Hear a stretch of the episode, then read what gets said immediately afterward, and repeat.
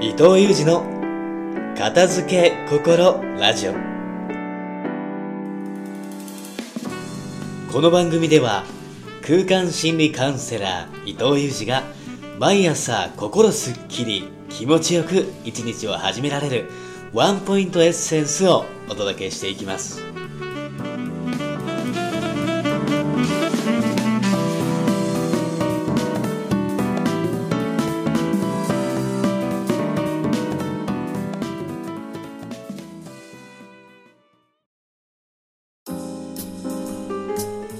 はようございます。空間心理カウンセラーの伊藤裕二です。今日もすっきり気持ちよく朝をスタートする片付け心ラジオがスタートしました。今日もリスナーの皆様からいただいたご感想をもとにして他人に出会うよりも自分に出会うことを大切にしようというテーマでラジオをお届けしていきます。それでは早速ご感想から。今日は東京都在住のシングルマザーさんよりご感想をいただいております。いつもお風呂タイムに片付け心ラジオを聞かせていただいております。伊藤先生がおっしゃっていた通りの部屋がぐちゃぐちゃなシングルマザーです。片付けようとプロの方にお願いしたこともありますが一度では片付かず次をお願いするお金の余裕もなく未だにぐちゃぐちゃ。片付け本を読んでは再度挑戦しようと思いますがやっぱり片付きません。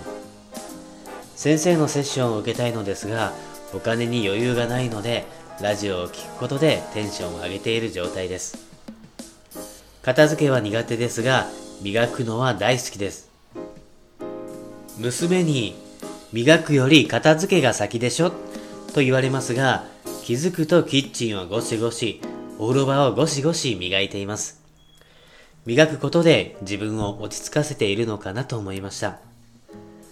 DV 法ができる以前に DV を受けていて法律ができてからは身体的暴力はありませんでしたがそれからは精神的暴力と経済的暴力勉強不足で精神的暴力経済的暴力も DV になることも知らずにいました。常にお前の判断は間違っている。何もできないと言われていたので自分に自信を持つこともできません。移動先生のセッションは続けることで意味があるのですよね。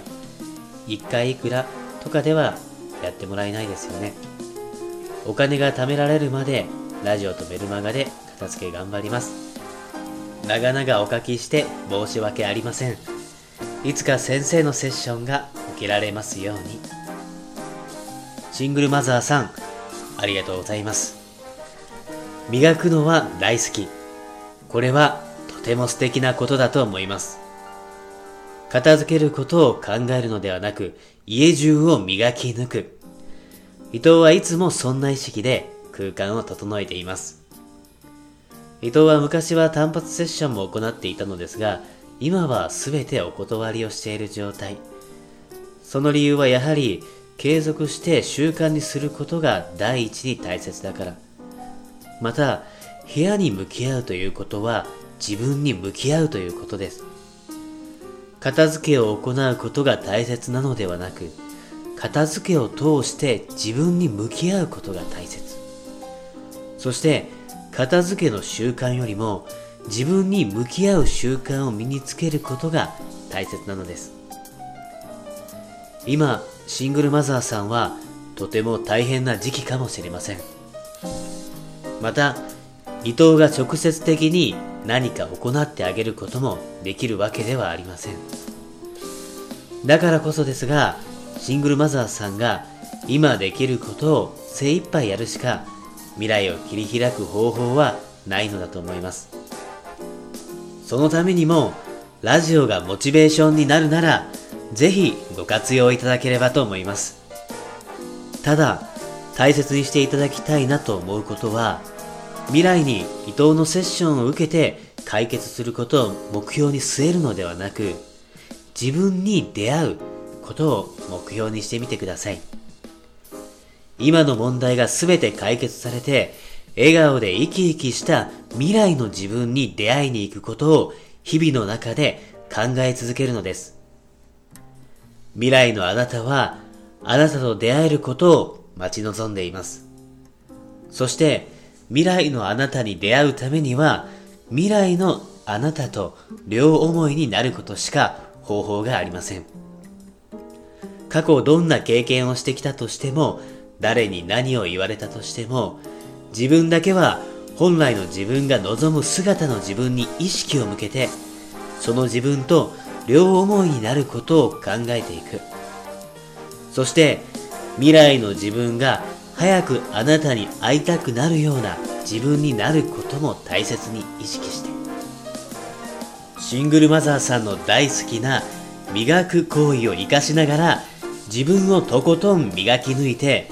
望む未来の自分に出会うにふさわしい自分になっていきましょう